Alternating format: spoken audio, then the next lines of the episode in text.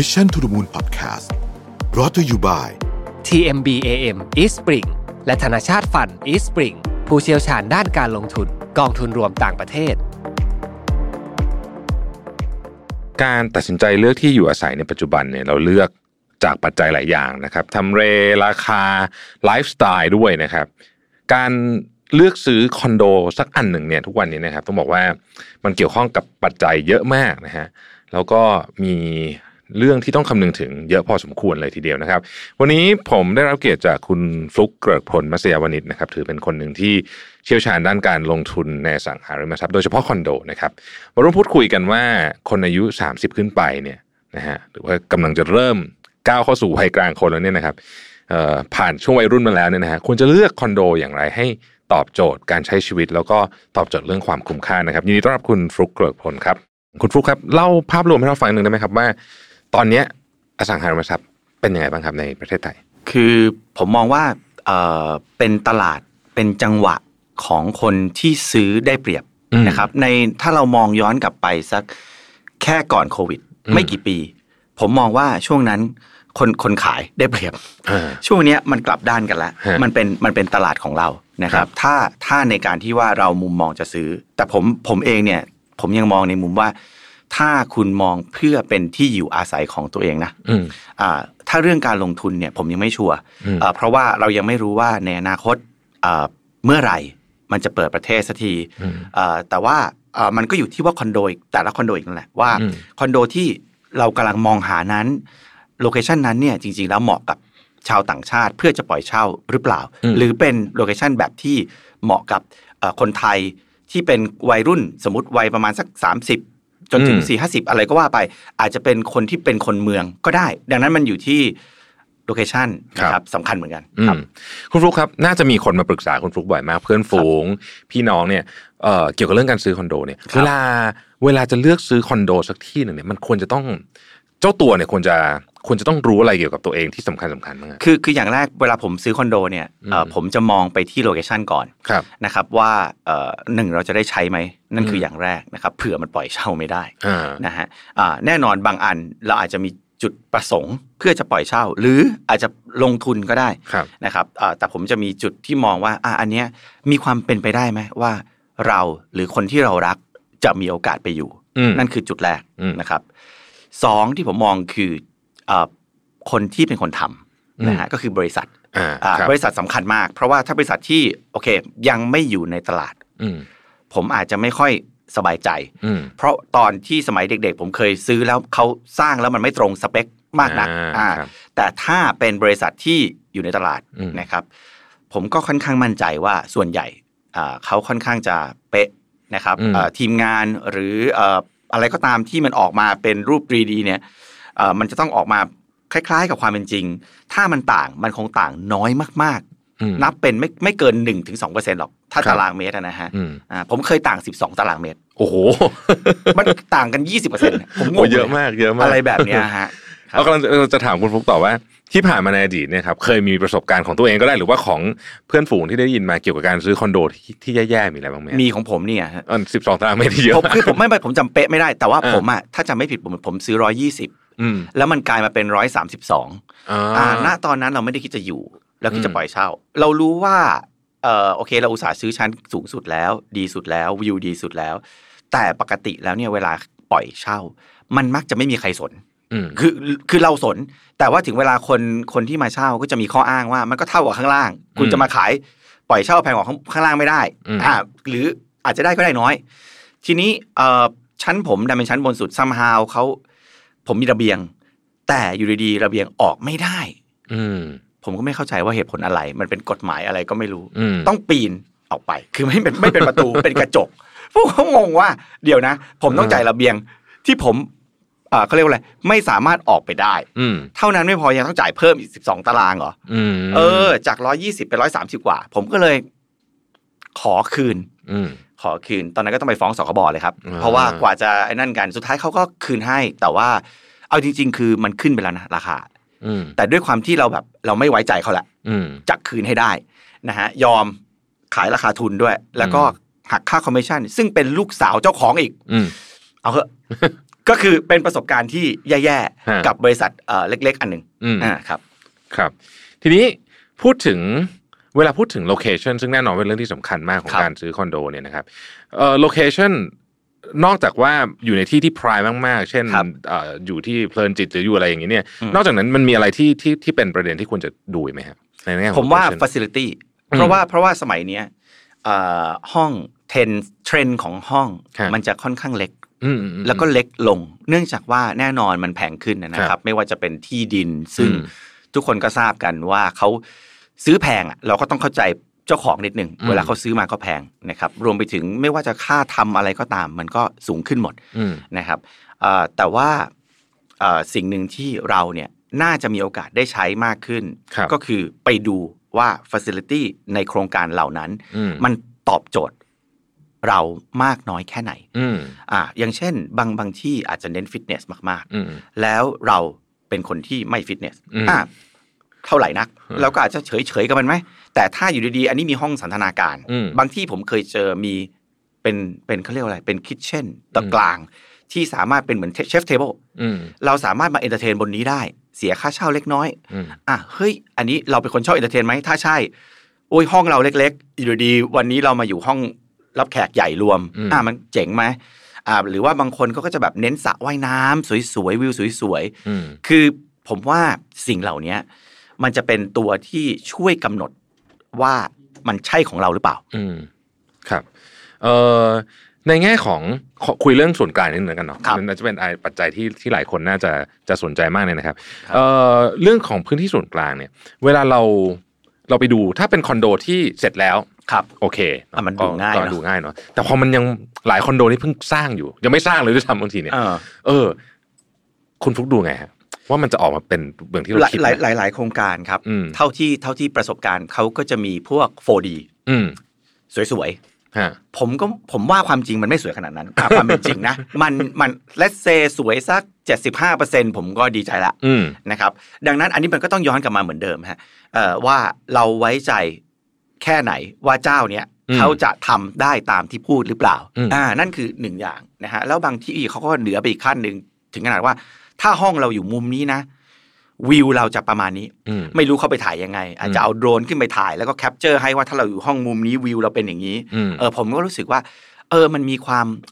ละเอียดในการในการโชว์แล้วนะ แล้วเราอืมก็จะได้รู้ฟิลจริงอืมนะครับอ่าก็ครับอย่างนั้นนะครับอ่าน่าสนใจมาก after sale service ครับคุณฟลุกอะไรที่เป็นประเด็นสำคัญบ้าง อืม อันเนี้ยถ้าเป็นไปได้ ผมก็อยากจะย้อนกลับไปดูโครงการเก่าอืมๆของเขาว่าโอเค เขาผลิตคอนโดมานานอย่างอย่างแรก แล้วเขาขายมานานแล้วอืมแล้วปกติคอนโดที่ปัจจุบันนี้มีคนอยู่สมมุติเขาทำมานาน สักห้าปีสิบปีมันโทรมเปล่าอืมถ้าเขาไม่โทรมก็แปลว่าเราก็เราก็คิดเอาได้ว่าคอนโดเราอีกสิปีมันก็จะไม่โทรมอืมซึ่งมันจะส่งผลต่อการเอ่อปล่อยเช่า หรือเอ่อที่เราจะขายต่ออมนะครับ ถ้ามันยังคงสวยงามดูดีอยู่ตลอดเวลาก็แปลว่าเอ่อ นิติบุคคลหรือหรือโครงการตอนแรกเขาก็ recommend คนที่ดีมาบริหารโครงการของเขาทำให้ทำให้ลูกบ้านก็แฮปปี้แล้วก็จ่ายเต็มแล้วก็ทำให้มันยังดีอยู่อะครับอืมอันนั้นสำคัญครับครับ ในแง่มุมของการเลือกซื้อคอนโดเอาคนอายุสัก 30 ขึ้นไปแล้วกันนะอาจจะเริ่มเพิ่งมีครอบครัวหรือว่ากำลังเอ่ออาจจะแยกบ้านออกจากเอ่อครอบครัวเดิมเนี่ยนะครับครับเอ่อคุณฟลุคมองว่านอกจากประเด็นที่เราคุยไปแล้วเนี่ยมีประเด็นอะไรที่คนวัยนี้ควรจะ concern เป็นพิเศษไหมครับก็ถ้าเป็นผมนะฮะผมก็ยังมองว่าการที่อยู่ใน location ในเมืองสำคัญที่สุดอืมนะครับ เพราะว่าแน่นอนเราเนี่ยเวลาเดินทางวันวันๆหนึ่ง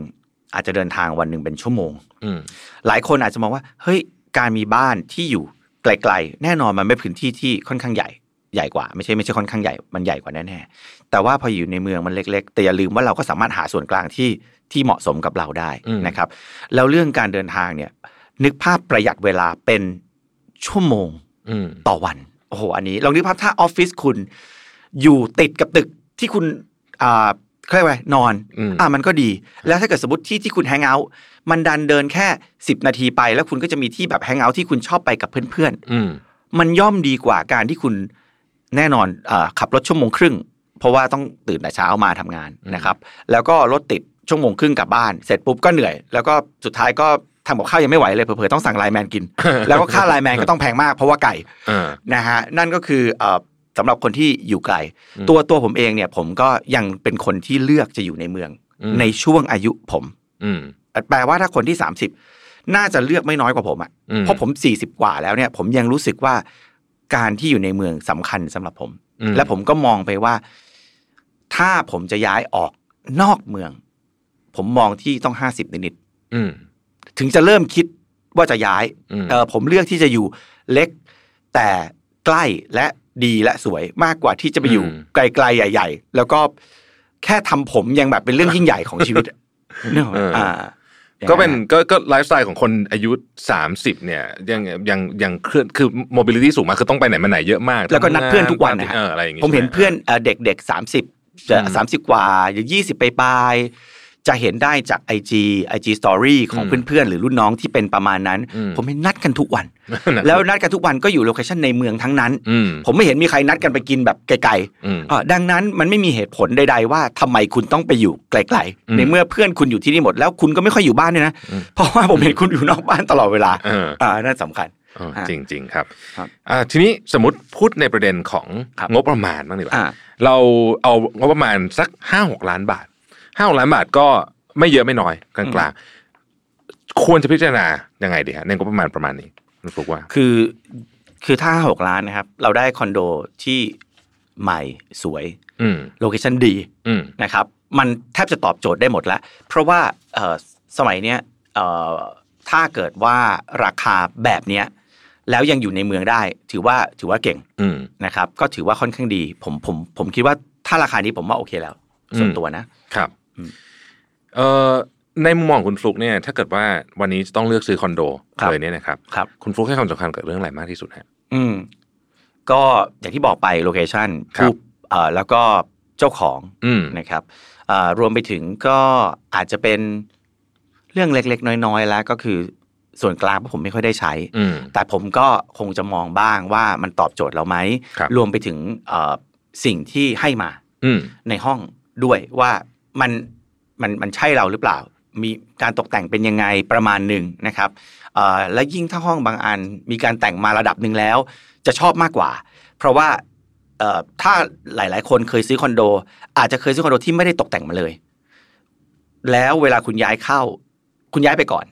แต่สมมุติว่าแป๊บหนึ่งมีเพื่อนบ้านเขาเพิ่งเริ่มทำ คุณจะนอนไม่หลับเป็นหกเดือน เออจริงด้วย แล้วคุณเออก็จะมีฝุ่นละเข้ามาอืมในห้องคุณตลอด แล้วคุณก็จะมีแบบโอ้โหแบบเดินเข้ามาคุณก็ต้องแบบปิดแมสอืมมันมันแย่มากนะฮะดังนั้นถ้าคอนโดที่เริ่มทำแล้ว คือทำมาเกือบเสร็จ มีอ่าแค่มีแค่อาจจะ loose furniture ที่คุณซื้ออมอันเนี้ยค่อนข้างดีเออสำหรับผมนะฮะอ่าเอออันนี้เป็นเป็นประเด็นที่น่าสนใจอะวันนี้เราจะขออนุญาตพูดถึง ครับ Life One Wireless หน่อยนะครับครับคุณฟลุกดูแล้วเป็นยังไงบ้างครับโครงการนี้เพราะวันนี้มันยังไงมันก็ต้องผ่านอยู่แล้วครับ เพราะว่าอืมอย่างแรกคือโลเคชันดีมากครับนะครับ แล้วก็คือเขา AP เป็นคนทำอ่าดังนั้นเนี่ยไอ้เรื่องความน่าเชื่อถือเนี่ยมันน่าเชื่อถือไปจนไหนถึงไหนถึงไหนถึงไหนตอนไหนแล้วอืมนะครับอ่าก็แนะนำเลยนะฮะแล้วก็พูดตรงๆว่าวิทยุราคานี้ถือว่าดีมากครับ ก็ Life One Wireless เนี่ยมี สระว่ายน้ำก็ใหญ่นะฮะ35เมตรผมชอบว่ายน้ำมีห้องออกกำลังกาย ห้องประชุมแบบดิจิตอลนะครับ แล้วก็อยู่เนี่ย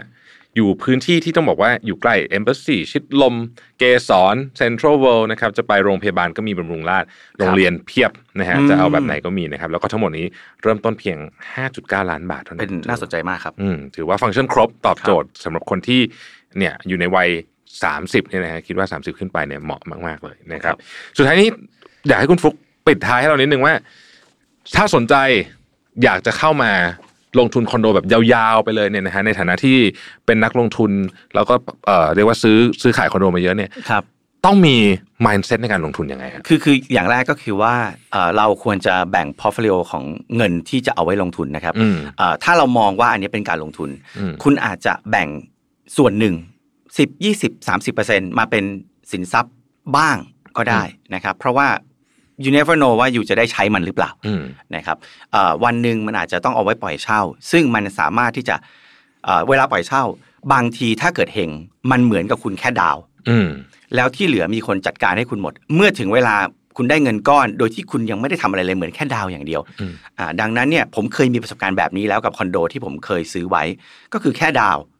แล้วที่เหลือก็มีคนมาผ่อน จนมันเสร็จ ผมอาจจะจ่ายเติมเล็กน้อยฮะ เติมนิดนิดๆหน่อยหน่อยๆไปนะครับพอถึงเวลาไปผ่านไปตอนนั้นผมเลือกผ่อนสั้นอืมผมเลือกผ่อน5ปีเองนะครับ เพราะว่าอ่ามันดันมีคนเช่าพอดีอืมทีนี้เอ่อผมเพิ่มเพิ่มไปนิดเดียว ณวันเนี้ยคอนโดนั้นก็ฟรีไปละอืมนะครับก็คือ